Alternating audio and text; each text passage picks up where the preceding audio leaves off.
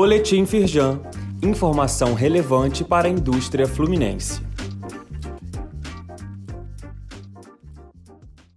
Edição de terça-feira, 17 de maio. Indústrias metal-mecânicas da capital fluminense ganham um projeto para impulsionar vendas.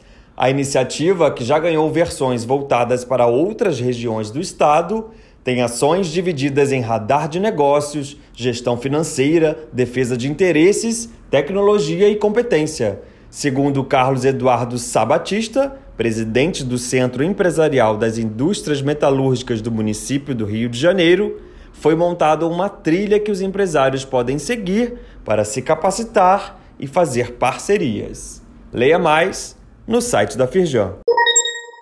Empresas de alimentos e bebidas terão que colocar informações nutricionais em destaque nos rótulos dos produtos.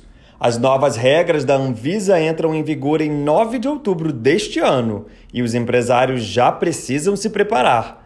Uma das principais mudanças é a adoção da rotulagem nutricional frontal, mas os produtos fabricados antes da norma começar a valer poderão ser comercializados até o fim de seus prazos de validade.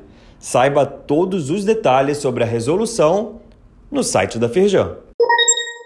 Não inovar é um dos maiores riscos para a sua empresa. Para José Cláudio Terra, diretor de transformação de negócio da Pfizer, para começar a construir uma cultura de inovação nas empresas, primeiro é preciso desenvolver uma mentalidade inovadora nas lideranças. Segundo ele, qualquer empresa, pequena, média ou grande, tem condições de inovar. Assista ao vídeo da Casa Firjan no link disponível aqui neste boletim.